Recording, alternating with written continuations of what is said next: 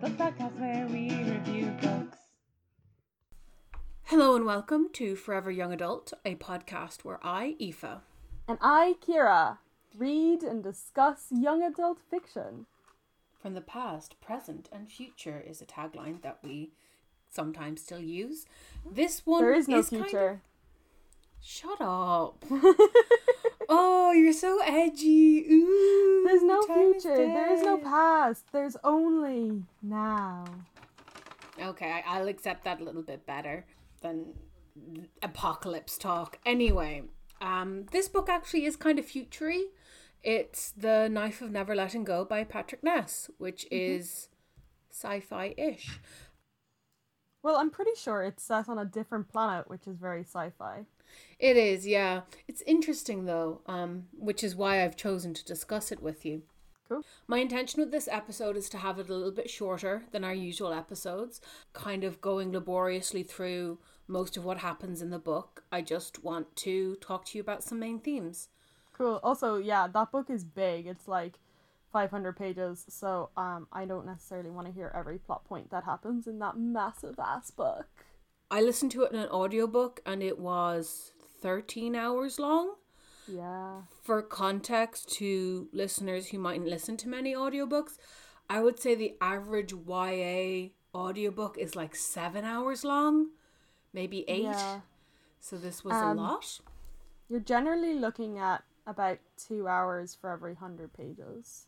I actually finished it listening on 1.5 speed because of my very weird attention span.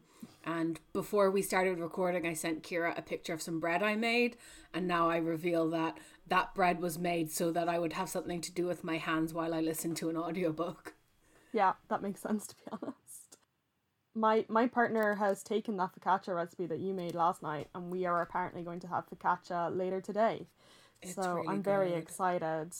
I don't really, I'm not sure. I don't really believe that bread exists until it's actually in my hands, because the evidence of lockdown and bread has been that only about fifty percent of our our attempts have actually been edible. Like the ones that are good are very very good, but the failures, wow, they are failures. Ben is like, I'm gonna go make bread, and I'm like, I love and believe in you, but I don't actually believe in the bread until it is like in my hands being eaten. That's fair. At least your partner makes bread. My partner makes like gruel. That's Um, true. Your partner has like crimes against food, so My partner known. doesn't eat spicy food or like they wouldn't eat garlic glazed pork. One because they're vegetarian, which I respect, and two because they don't think you should have sweet food in savory food, which I don't respect. Um, which means like sweet and sour or anything like that. They're like, no, keep those things separate. Well, I also don't like sweet and sour, so tell me about the author of this book. Patrick Ness is British American. So he was born in 1971 on an army base in Virginia. He moved around for most of his childhood, living for some time in Hawaii, in LA, and he never really felt that he was at home in any particular place. So he's quite private about his life and his writing, but he moved to London in 1999 to be with his partner, who is English. Mm-hmm. And they still live together, settled in London. Patrick really began writing when he moved to London, so that was 99. His first novel was published in 2003. It was a, a mm-hmm. book for adults. He then published a book of short stories in 2004. This book, The Knife of Never Letting Go, was published in 2008. It was his first YA book and it was the first in the Chaos Walking trilogy. He's written a few other YA books since and also a few more books for adults. He's written nine books total, I believe.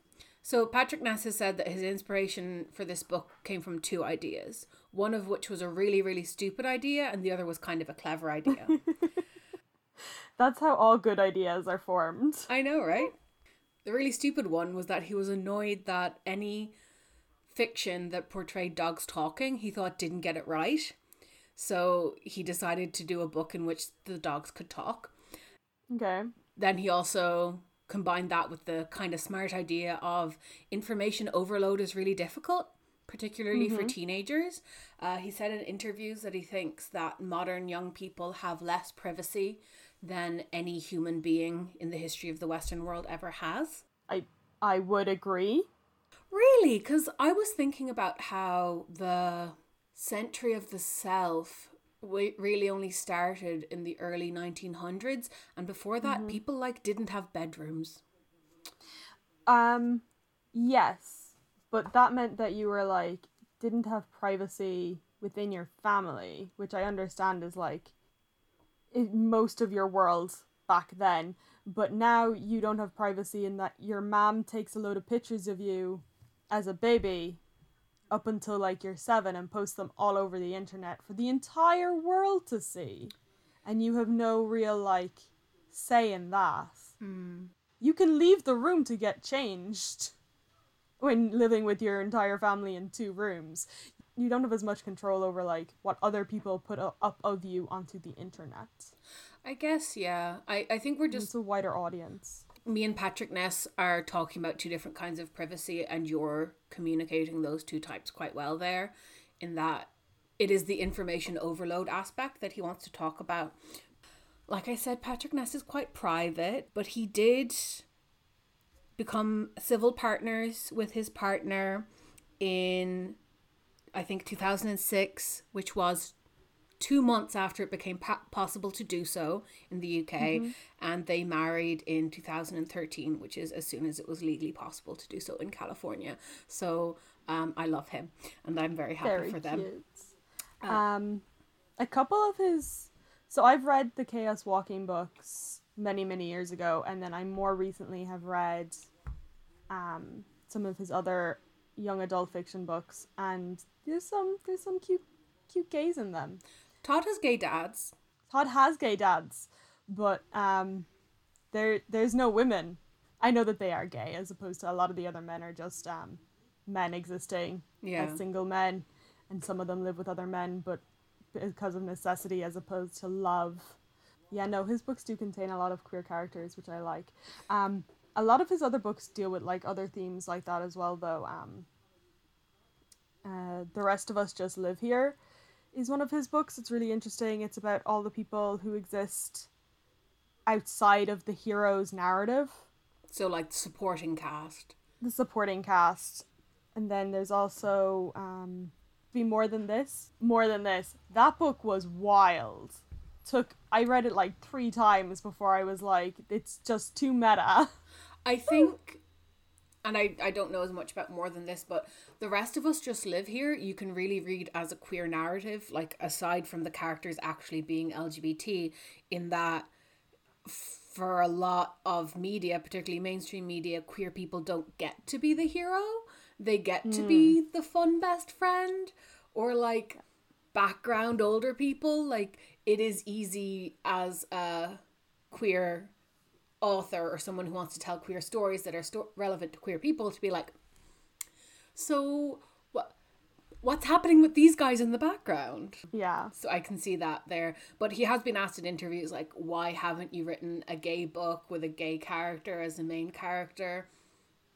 And he said, it's not that I don't want to write a gay book. It's just I think if I start writing a book with an adjective attached to the word book, it's just going to be a less good book because it doesn't get to be the book it needs to be. So he's working on it, or he's not. That's up to him. If it's wild that he's like, oh, I don't want to put an adjective in front of my book when like all of his books have adjectives in front of them. Like a monster called is a grief book. I don't think he knows that though when he's starting out. it's different it's different to like start a book being like i'm gonna write a grief book than writing a book and then being like oh it's all about grief But yes, so this book was really his first celebrated book. His first two books, he said, were pretty much just bought by family and friends, whereas this one got the Book Trust Teenage Prize, the Guardian Children's Fiction Prize, and the 2008 Tiptree Junior Award, as well as being shortlisted for a Carnegie Medal. And it is part of a trilogy that has also gotten a lot of accolades, the later books in the series, and as a trilogy as a whole. And that's our author. so give me some of the information about this book so that we can discuss its larger themes Our main character is called Todd, and he mm-hmm. lives on an alien planet. He lives in a place called New World, which was settled by colonizers from Old World about 10 years before he was born. And he has never seen a girl because as soon as people landed on this earth, a war started with the native inhabitants who were called the Spackle, who are humanoid but not quite human creatures. And those Spackle released a germ called the Noise, which was a germ warfare thing that isn't particularly well described, but what it did was it killed half of the men and it killed all of the women and all of the men who are have remained can read each other's thoughts. Ah. or broadcast their own thoughts seems to be the thing. So this is where the information overload thing comes in. Todd has never had a moment of privacy in his life.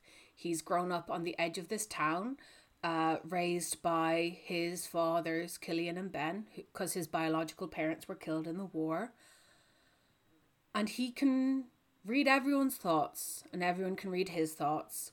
So he knows what the spackle look like because he's seen them in people's thoughts and he knows what women look like because he's seen them in people's thoughts. But he's never actually seen any of these things. And Yeah. um it's a difficult world That does sound like a difficult world. Our main character is 10, yeah? sorry no the war began 10 years before he was born uh he is currently 12 he's Oh, okay. like a month away from turning 13 but later in the book another character notes that the years and the months on new world aren't the same as the years and the months on old world because it's a planet going around a star so things have different speeds so actually by the reckoning of old world which may or may not be our planet he would be 14 and 2 months old Okay. Cool, cool, cool. he lives in a settlement called Prentice Town, which has 147 people in it. That is 146 men and one almost man, which is our boy Todd, because he is the youngest person in the whole world. Oh, that's sad. I I actually really hate those narratives. we did that in um The Quiet at the End of the World. Yes, that was it. Um being the youngest people on earth is uh it makes people a little bit crazy. It does. Mostly Todd just hates being the last boy left in the world because as a boy, he gets all these shitty jobs to do. Like men get to do important things, but he's like sent to the swamp to collect apples with his dog and he just is so done with it.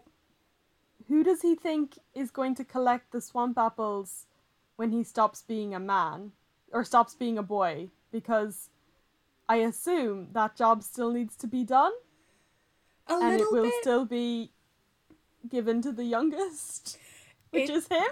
Well, okay. The thing is that he has actually seen real concrete changes happening in his friends' lives if they've all moved up because he's got friends who are like a few months or years older than him. And mm-hmm. as soon as they become men, they cross this threshold and they don't want to talk to him anymore. And when he's left behind, he's left doing these stupid jobs that seem to be more about like getting him out from under other people's feet than actually doing anything useful. Okay, fair enough. But also, uh, the things like the swamp apples get you the first picture of the theme of this book that I'm really interested in, which is how your idea of reality can be wrong and how how you think the world is is how the world is. And you can only build an idea of the world from what you know. And as that starts to come in contact with things that don't fit that picture it feels like the whole world is falling apart.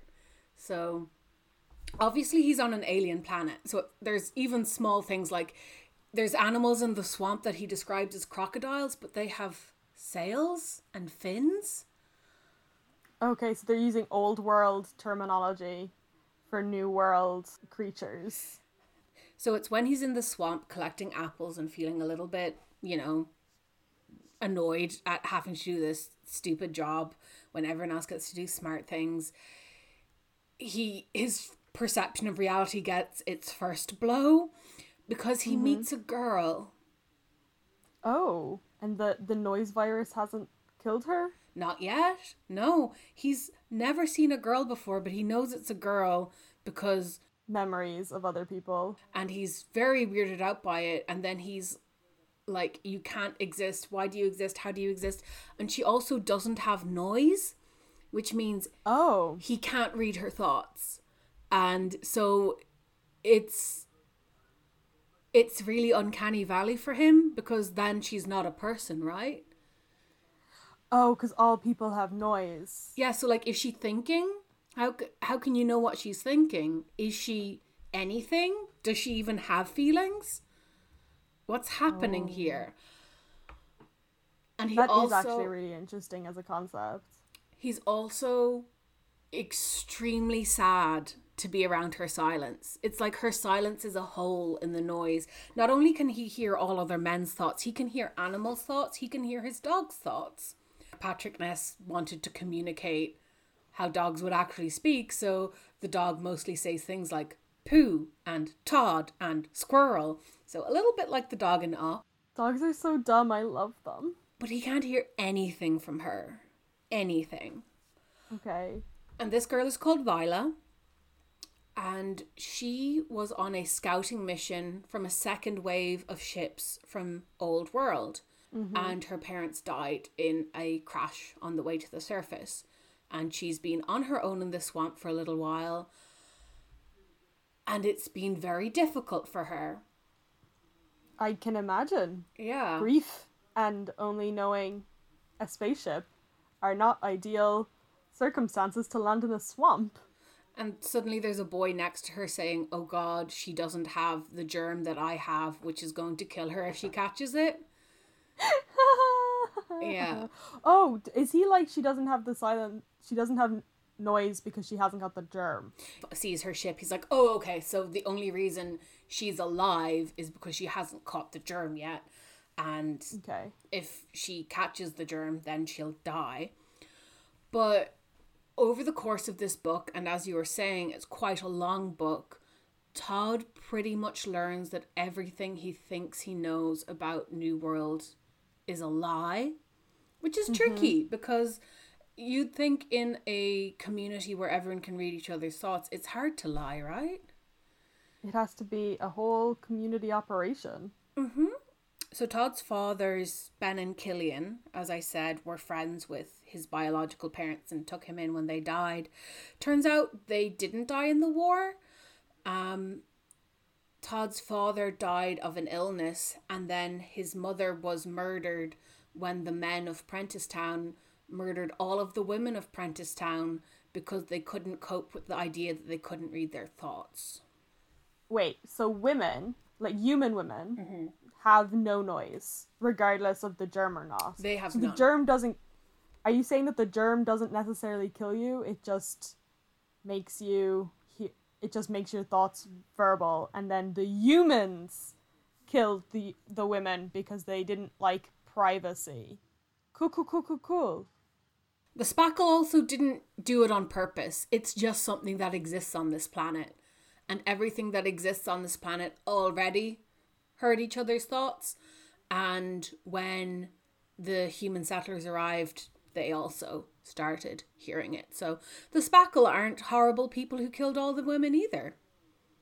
The Spackle are just indigenous. Yeah. Oh my gosh. Oh my god. Okay. Does Viola ever come into the town? she doesn't ever come into Prentice Town because as soon as Todd goes back to his family home and his parents read in his noise that he's met a girl and is starting to question the realities that they've set up for him, they literally shove a rucksack him at him and tell him to go. It has a knife, it has an old journal that his mother wrote in, and it has some food and supplies, and they're like, You have to leave. Okay. So is the rest so where they where do they go to? There is a map in the book which has another horrifying revelation in it for Todd, which is that the 147 men of Prenticetown aren't the only inhabitants of this whole planet. There are other settlements. There's lots of them actually, but none of them go to Prentice Town, and Prentice Town doesn't go to any of them because the men of Prentice Town are all murderers, and we don't want that round here. So other settlements have men and women, Yep. and he is he's just grown up in the worst one. Yeah. Yeah. Okay, he grew up in the exile town. Yeah. I'm processing that the other towns that know that his town exists and are like, we don't go there. We just let them do their own thing, as opposed to trying to punish them in some way for killing all the women. It's a town sized prison. They're not allowed to come into other towns or they will get murdered. But they also aren't gonna just kill 147 people. But they didn't take the children. Like, his parents died. He was very young. But that implies that for a period of time, they managed to live successfully and that people had children. And no one from the other town was like, you know what? We'll allow the adult men who murdered all these women to live there in their shame. But what if we rescue the children? Just anyone under the age of 10 didn't have anything to do with the murder. Hey, do you want to go into a town of like, let's say 130, 140 adult men who have shown that they are willing and able to murder people for no reason? Uh, they have about equal resources to you. They have guns and horses. You have like some guns, but if you and like five other settlements that you don't necessarily get along with all of the time anyway band together, you could probably outnumber them. What are you gonna do? I don't love letting the children grow up in this jail town. Are the other towns going to be accepting of Todd? Because he comes from jail town. He's been deliberately kept ignorant so that he might have a chance of escape because he wasn't around for it. And if other people can read in his noise that he didn't know anything about it, then he's safe. So he's kept ignorant and he has no idea. And his parents are like literally don't think about it, stop thinking about it, just run, just leave. And even so, when he gets to other towns, some of them are like, well, he's a kid and I can do maths. And it seems like probably he didn't murder a bunch of people, you know, 10, 12 years ago. And yet other people are like, mm, you see, my aunt was in Prentice Town and I have a big knife. So. Okay, so revenge, forgiveness, all themes of this book. Mm-hmm. Oh and Oh my goodness. it's tricky for Todd, and it's tricky to be the person reading the book as well, because from an external point of view, it's quite obvious that there are holes in this story, but Todd doesn't know, and all Todd has known is life in this town. And as the reader, you're like, put it together, Todd. Put it, put it together, but he can't because his entire It must- reality is this prison town. It must also be difficult to grow up in a place where you are constantly trying to suppress your thoughts so that other people can't read them. And to then also be like, I have to have very big thoughts right now so I can put them together. Like, because that takes a lot of internal thinking. And if you are spending your time trying to not let other people see your thoughts, then you would suppress all of that, like, innate ability, I would think. So we actually see a few other settlements in New World, and they all have mm-hmm. their own different arrangements to cope with the fact that everyone can hear men's thoughts, including women. Women can hear men's thoughts as well. They just don't necessarily broadcast their own. So in Prentice Town, Todd just tries to avoid the center of town as much as he can. There's a pub that always has music blaring so that no one can hear themselves think or other people think. oh, that's horrifying. That's a thing that happens IRL. Yeah. But there's another settlement, the first one they meet called Far Branch, uh, where everyone kind of lives outside of town and only comes into town to trade because yikes. Um, There's another settlement they pass where all of the men sleep in one big dormitory and all of the women spe- sleep in another big dormitory, which Todd is like, huh, that's one way to deal with the problem because his friend Viola, who at this point has like figured out that she isn't going to die by being in contact with him is like can you please stop thinking so i can go to sleep? I'm so tired Oh my god, I hadn't even thought of that aspect of us. Um, just like listening to another person's. Do they have thoughts in their dreams? yeah That's bad. it's actually really dangerous because they're passing this settlement in the dead of night and staying as far from it as they can but todd accidentally thinks the word prentice town and he just hears it waving through everyone's dreams because obviously someone hears Prentice Town and thinks Prentice Town, and then the person next to them hears Prentice Town and thinks Prentice Town, but they're all asleep. It's like hearing oh, someone God. talk next to you while you're asleep and that becoming part of your dream, except it's like 40 men in a shed. Oh god, I, I don't want to live in this world. The mayor of Prentice Town has been practicing like thinking of random shapes and thinking of chants and stuff to try protect his noise from other people and uh, make other people not able to read what he's about to do as a military maneuver. Prentice Town decides to invade all of New World because uh, they're angry. Yeah. Um, like I don't think that they're in the right, but I am also understand why they would like spend ten years being f- sitting in their own anger and festering and like making themselves believe that they are in the right. And this is the other thing I wanted to talk about with this book that I don't know how well I'm able to talk about, which is misogyny. Like, Todd doesn't personally hate Violet. When he meets her, he isn't like, oh, a girl, which is a less smart and good version of a boy. He's just like, what the fuck is this alien creature? I've never met one of these before in my life. But, like, you can read the thoughts of the men in Prentice Town through what Todd hears, and all of the women they think about are either really, really idealized, perfect daughters and wives, or um, quite crude sexual fantasies. So it they have a very limited misogynistic view of women and a lot of their need to kill all of the women seemed based on this idea that if women are keeping secrets from us, we can't know what they're doing, we can't trust them. Like, and there is this sense of grief that Todd gets when he spends some time around Viola's silence because he's like, I've never experienced this kind of peace before and it makes me want to cry. And that makes people want to do murder sometimes.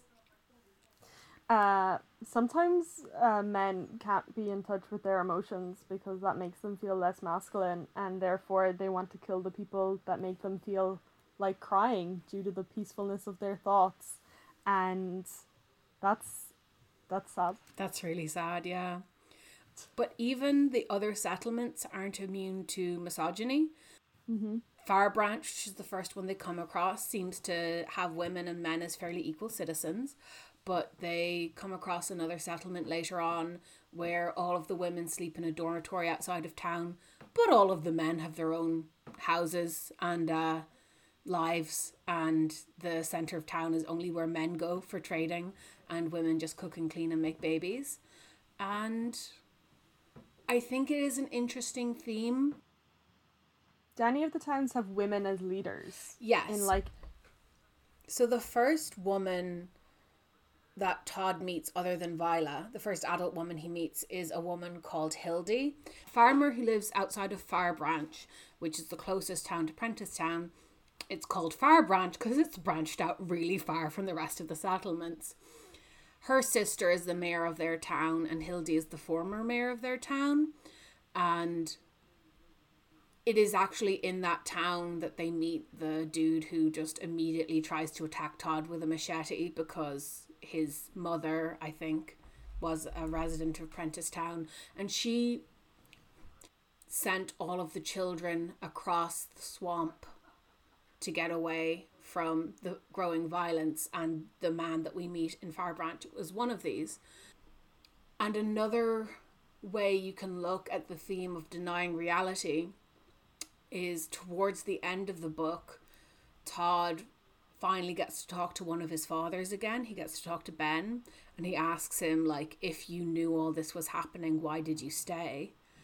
And Ben says, I didn't think it would happen. Like people were talking about killing all the women and people were talking about how women can't be trusted and people were growing increasingly violent, but I never thought it would happen. It seemed really unlikely. So we just stayed and by the time we stayed too long, We couldn't leave. the reason that the story that Todd was told includes that half of the men died of the noise germ is because half of the men in Prentisstown died fighting with the women against the men who were attacking them. Uh, and Ben and Cillian didn't do that. They just let it all play out and and then we're like, cool, I guess we'll raise this orphaned baby then and try to be better people than we were. Yeah, we were trying to get a household going. Like, we were helping your mother with her farm since your dad died, and we were all chatting a lot and just thought it's not going to happen. Like, this is just something people gossip about in town, but.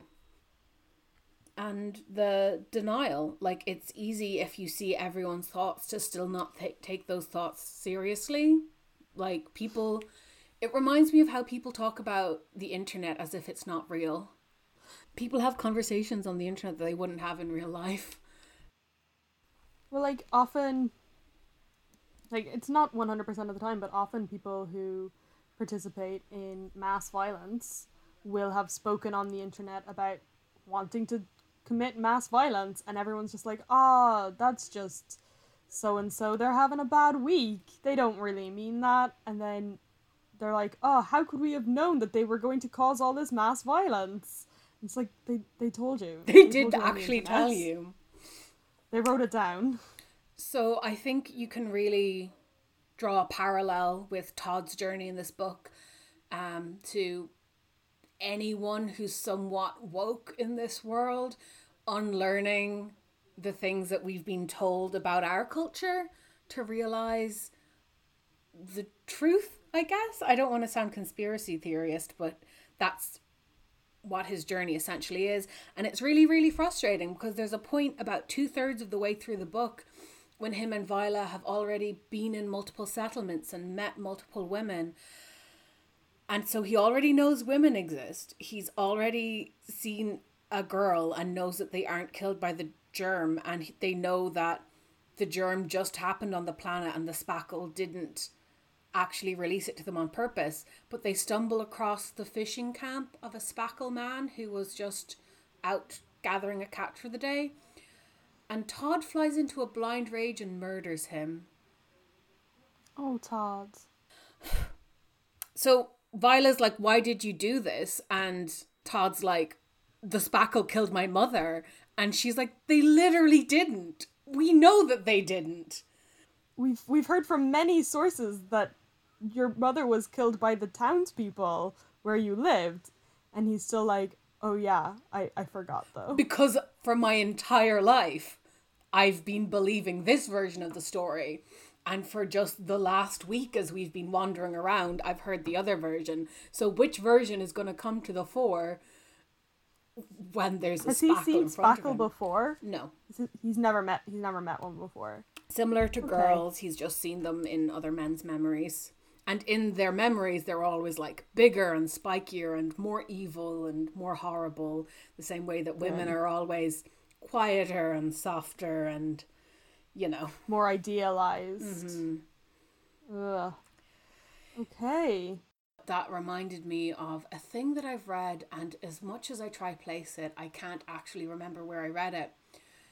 But it was an essay, I think, about Christian thought, and it was saying how foreigners become the scapegoats for everything that happens in the world, and women become the scapegoats for everything that happens in the home. Yeah, that's that's painfully true in a lot of cases. like and again this is something i struggle to talk about because i i wasn't raised i guess i was never raised um But I just I don't have to think about misogyny in the day to day very much, and I'm obviously very lucky for that. And there's probably a lot of ways in which misogyny invisibly affects my life that I don't think about and I'm not aware about. But damn, yeah, they just it's really easy to look out in the world and think that people are causing all your problems and then hate those people and then do violent, horrible things to those people like genocide and slaughtering. And I can see what you're doing with your nose.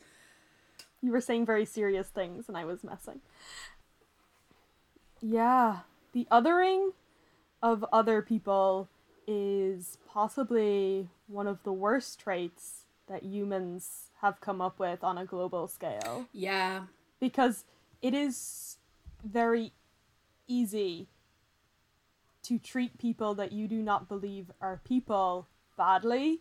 yeah, Um, and it's much harder to do that if you just think that other people are people.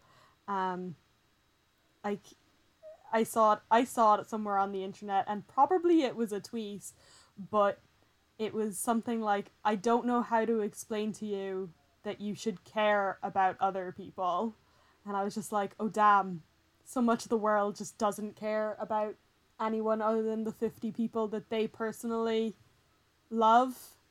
and some people don't even love that many. So yep.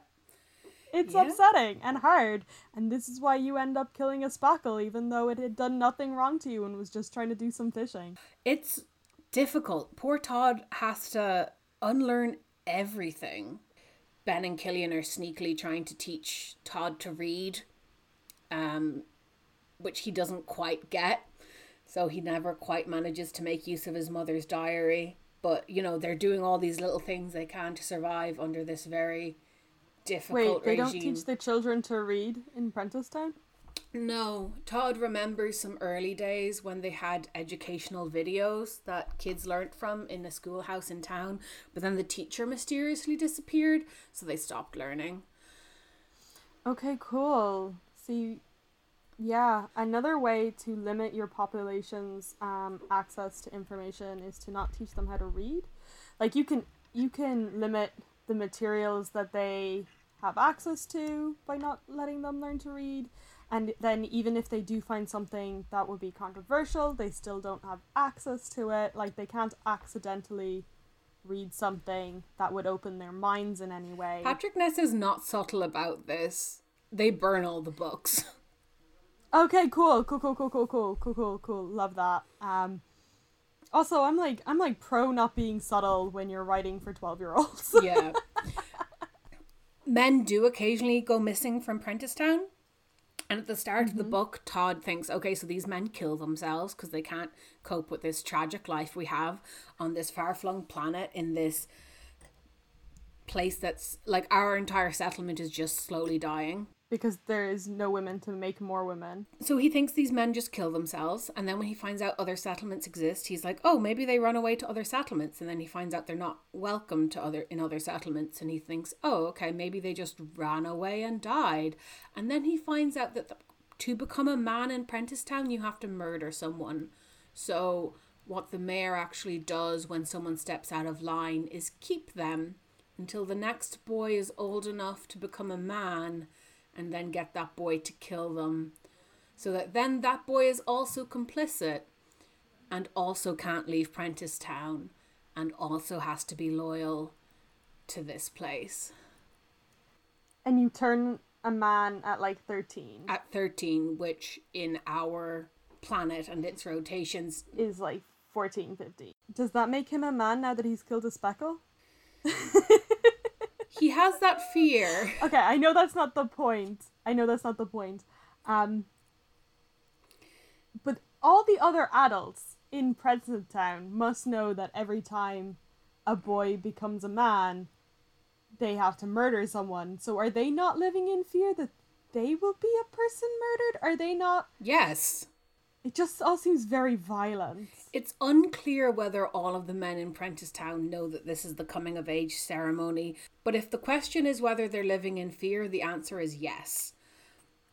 When the army of Okay. Prentisstown starts invading the rest of the world, Uh, Todd gets a glimpse of them at one point and is like, I don't understand why these men, this guy who was the one who had the most books to burn, when the books were burned, why is he in the army? Like this guy who's literally just sits in the pub and thinks about how much he wish he misses his wife Julia and wishes she was here. Like, why is he in the army? It makes no sense. And the thing is, they are living in fear. Fear is a powerful motivator, I will admit. Yeah. I will admit that. Um, fear begets fear begets fear, and it's scary. It is. I Uh, understand. And when there are real concrete things to be afraid of, like everyone living in this town is a murderer, including me, it warps in weird ways. I don't know if I'd be afraid of other murderers if I was also a murderer. If there were 145 of them, Yeah, I'd be like, I've done the murder. Once you turn the switch. and I'm also like, oh, saying something like once you turn the switch means that like people in our society who have murdered, um, like it implies that there is no hope that they can rejoin society in a successful manner, and I don't believe that. So yeah, Patrick Ness also doesn't believe that because Okay, cool, cool, cool, cool. a thing that is often repeated in this book is the crazy preacher of the town, Aaron, says, If Mm-hmm. one of us falls, we all fall, which is why this army, uh, stretching across the world and breaking down settlements as it goes and growing as it goes, collecting men who agree with them from the towns that they pass through, are kind of obsessed with getting Todd on their side because he's the last boy in Prentisstown who hasn't killed anyone. So if they can get him on side, then perhaps they're able to get everyone on side or every man on side. But what he and Viola realize towards the end is that everyone falls. It is not whether you fall, it's how you get back up. So he kills the spackle and he feels really, really bad about it. And then he's not able to kill someone the next time he's in a conflict situation, even though that person has murdered his dog and is trying to murder both him and his best friend. oh no, dumb dog. Oh, I can read you a really sad quote about the dog if you want. Point being, anyway, before I continue, um, Todd does succumb to the violence in his upbringing and makes mistakes and does hashtag problematic things, but uh, he grows and learns and he becomes better and he falls less over time as he gets more confident with it. That is good. Todd has a dog, Manchee, and at the start of the book, he really kind of hates him because he's like, This is an annoying dog I never wanted. And now it's an annoying thing that follows me around, giving me its thoughts all the time. Yeah, but uh, Oh. here's a quote towards the end of the book about Manchee. I rubbed the ears of my dog, my stupid, goddamn, ruddy, great dog that I never wanted, but who hung around anyway, and who followed me through the swamp, and who bit Aaron when he was trying to choke me, and who found Viola when she was lost, and who's licking my hand with his little pink tongue, and whose eye is still mostly squinted shut from when Mr. Prentiss Jr. kicked him, and whose tail is way shorter from when Matthew Lyle cut it off with his machete. My dog, my dog went after a man with a machete to save me, who's right there when I need pulling back from the darkness I fall into, and who tells me who I am whenever I forget. What a great dog. I love dogs so much. They're so good. If I had a dog, I wouldn't have depression. It's a true fact about me personally, not every person with depression or a dog, but if I had a dog, I would be cured. Not sure whether to cut that or not. Sit on it. Um, uh, friends, I don't necessarily endorse this. Animals are Well, good. neither do I. I'm not like I'm not like, oh, a person has depression. Have you given them a dog? But I am like, I have depression. Where is my dog? Very fair, very fair This is- altogether. It's true of me personally, not generally. As well as the quote about the dog, I might read you two quotes from Todd's mother's diary. Todd never learns to read, but Viola can read, and she's really good at impressions. So he asks her to read the book in a Prentisstown accent, so we can imagine what his mother might have sounded like. Oh, that's really sweet. It's really sweet. okay. Tell, give me these these extracts from the diaries. There are. The first one is. You must learn about the attractiveness of power before you get much older. It's the thing that separates men from boys, but not in the way most men think. That's something she wrote in her diary, addressed to her baby son, who was about two days old. Oh my god. And the other one is I felt so much love for you, it was almost like pain, almost like I couldn't stand it another second longer, but only almost.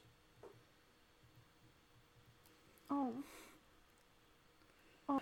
I don't know how well my discussion discussed, but um, it was a book that I quite enjoyed reading.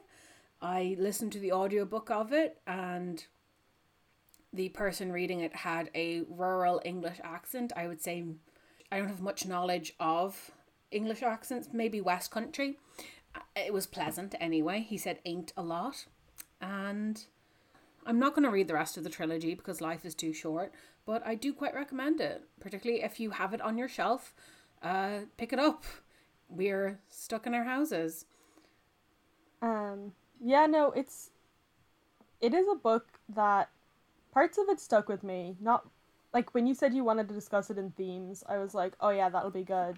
Mostly because I'm like, plot wise, none of it has stuck with me.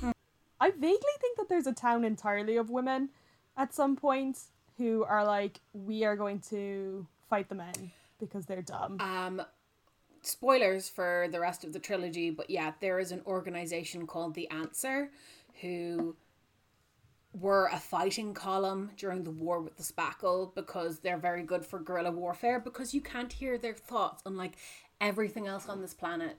So it seems like that organization is resurrected. Viola spends some time with them and ha- they fight against the mayor Prentiss. Yeah. Um there was also some really interesting things about like the men basically.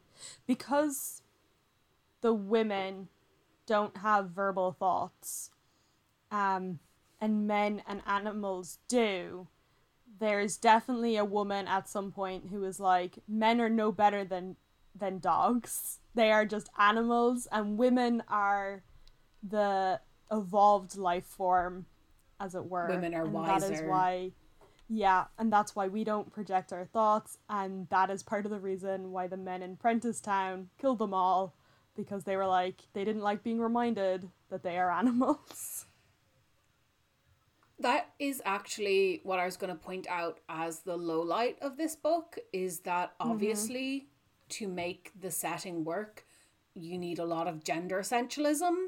And I can't think of any way that you can really fix it.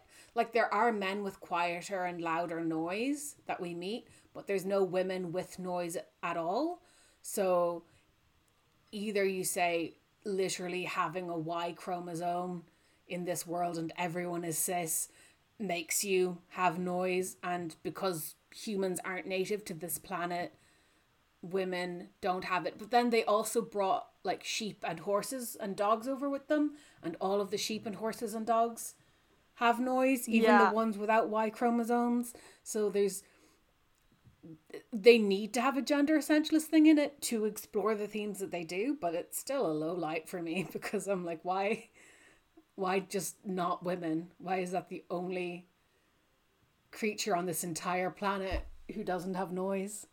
oh That was low light for sure. Um highlight I didn't even get into, but Todd sees a kid younger than him like two or three times in this entire book. And every time he sees a kid, he's like, oh God, it's so small. it's so small. Oh my God, look at that tiny, small, perfect child. It's so small. At one point, the first time they see kids, Manchee starts barking, puppies, puppies. And Todd's like, yeah, they are. I guess. oh my god. Yeah, that is something that like so most stories in which you are the youngest living being, you don't meet other younger Yeah. living beings. Um And that is weird. Because do you remember in secondary school when you got into like senior cycle, so you were like 15 or 16, and then like you saw an 11 year old Mm-hmm. coming down the corridor and you were like, no way I was ever that small. Yeah. Imagine that, but you've never even seen an 11 year old before. And Todd is immediately so tender and kind. Like he's nervous. He's like, "Oh God, I cannot approach or talk to these children at all because I have no idea how to deal with children. I've never seen children. What is this?" But he's also what if he breaks the children? he's also just immediately like enchanted and like fascinated and like absolutely adores these tiny humans who are clearly the best and just he's mesmerized by them and i think that's really cute because you don't get that in many 12 to 14 year old boys Yeah, that's true. Mostly they're just like, uh, an annoying tag along. But he's like, look at these precious, pure children who've never murdered anyone. yeah Oh. the bar is low The bar is low in Todd's life, let's be honest. Everyone he knows has either murdered or allowed the murder of people. Mm-hmm. Any sidelights? It's hard to know sidelights because I only finished this book yesterday, so I don't know what stuck with me yet. What are your sidelights from this? Or the series, if it's hard to separate them out? Honestly, I think the thing that stuck with me from this series is just that like other people are people and their motivations are unknown to you, even if you can read their thoughts. Mm. It is actually a really nice example of the other people are people storyline that comes up so much in YA.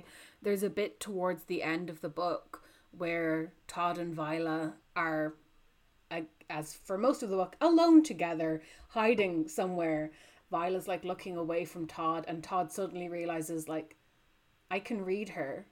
Like, she doesn't have noise, but I can read her noise. Like, I can read like the angle of her head and the way she's hunched over a little bit and the conversation we were just having and the fact that I know her that I know she's thinking this and she's thinking this and she's feeling this which reminds her of this. I know her and she's a person and she doesn't need noise to be a person that I know and can understand. And I think that's really nice. Um, just when you said that, it made me think nobody expresses the thought that women aren't even like. Did I misremember someone thinking that women are even less than beasts because they don't have noise? Sort of. I mean, we don't go super deep into it, but um, at one point they end up in a settlement where only men are on the council, and like when they turn up, Todd's like delirious with a fever, and Viola's like, "Please help us," and also warning, there's a there's an army coming and they're like oh we will help this boy but we will not listen to you silly girl and they're like they they act like they're doing her a grand favor by allowing her to remain by his side instead of sleeping out on the edge of town where the women are meant to sleep so they're not disturbing men and men's business so there is Ah, that okay. attitude like i said this book is a really interesting overview of lots of little micro societies who all have their own original fun flavor of sexism most of which is misogyny Cool, cool, cool, cool, cool. I love that. Love that in my uh, young adult fiction novels. It- I actually do. I like that it is being questioned. it allows the book to explore many many diverse attitudes to sexism. And and that's my point and Yeah. then that that brings the reader through it and allows the reader to question and, and analyze all of these things. Mm-hmm. And I, I am like i do genuinely like that in a mm-hmm. book. Um yeah and that's why issue books are my faves because they're a safe place to discover things about yourself and society. Mm-hmm. Even and especially love it in books that aren't like titled issues. Yeah, this was like a sci fi book. I think Patrick Ness really well explored the two themes he wanted to explore, namely being that in a situation of information overload, it is the loudest voices that are amplified, and that that is a really difficult way to grow up, and that if dogs talked, they wouldn't say much interesting. if my my late dog Millie had anything interesting to say, and I think that she would just say, "I am allowed on the couch." as as I'd be like, "You're not allowed on the couch," she would be like, "I am. Look at me. I'm on the couch." Eh, the evidence is against you. And then I would be like, no, but you're supposed to be on the floor. And she would, she, it, it would be like arguing with a toddler. Yeah. They're like, oh, I'm not allowed to do this thing, but I am doing this thing. So I don't understand Yeah. the point. My dog Yeah. is a terrier, so yeah, I think it would be a lot of stranger, stranger, stranger, stranger, stranger. And we'd be like, you're sitting at the front room window looking out on the street. Of course, there's strangers there. That is true. Uh, Millie also liked looking out the window. She was super smart. Such a dumb dog. Yeah. Such a smart, dumb dog. Um, I maintain that Millicent was both the stupidest dog and the smartest dog, and I see no contradiction. I'm pretty sure I've got She's so smart. some calligraphy in my house somewhere that one of my housemates did that is in this house we are very smart dumbasses. So Millie Yeah. can be an honorary household member.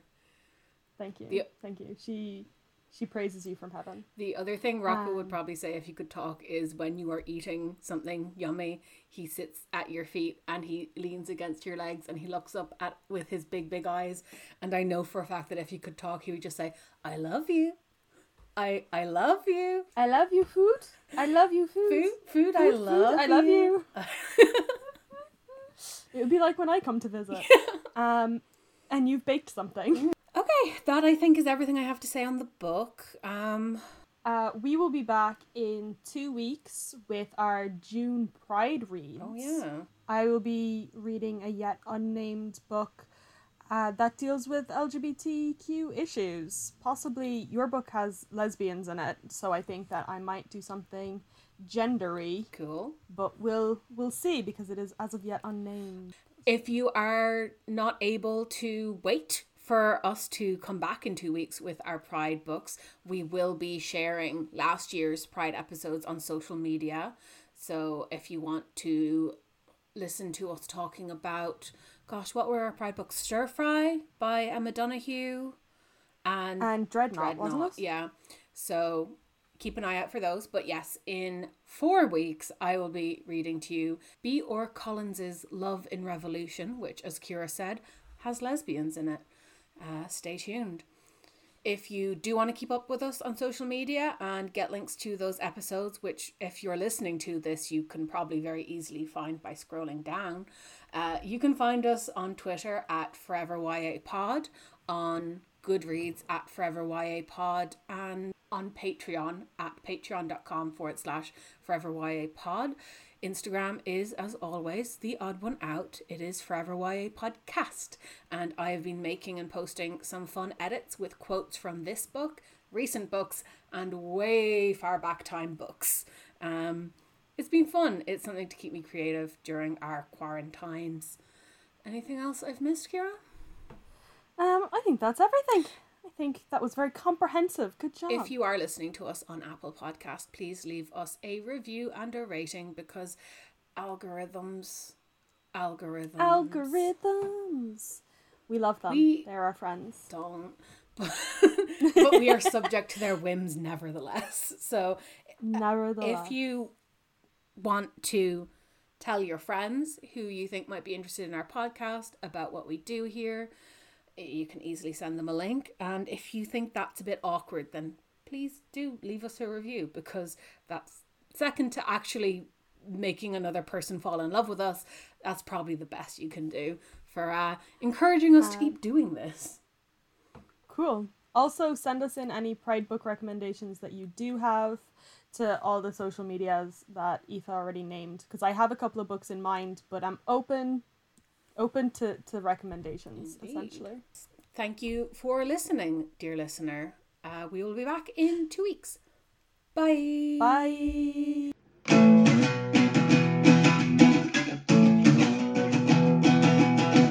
Forever Young Adults, a book podcast where we review books. Hey, the outro music has happened and you're still here. I think you want to follow us on Twitter Yeah, you can find us there at Forever YA Pod.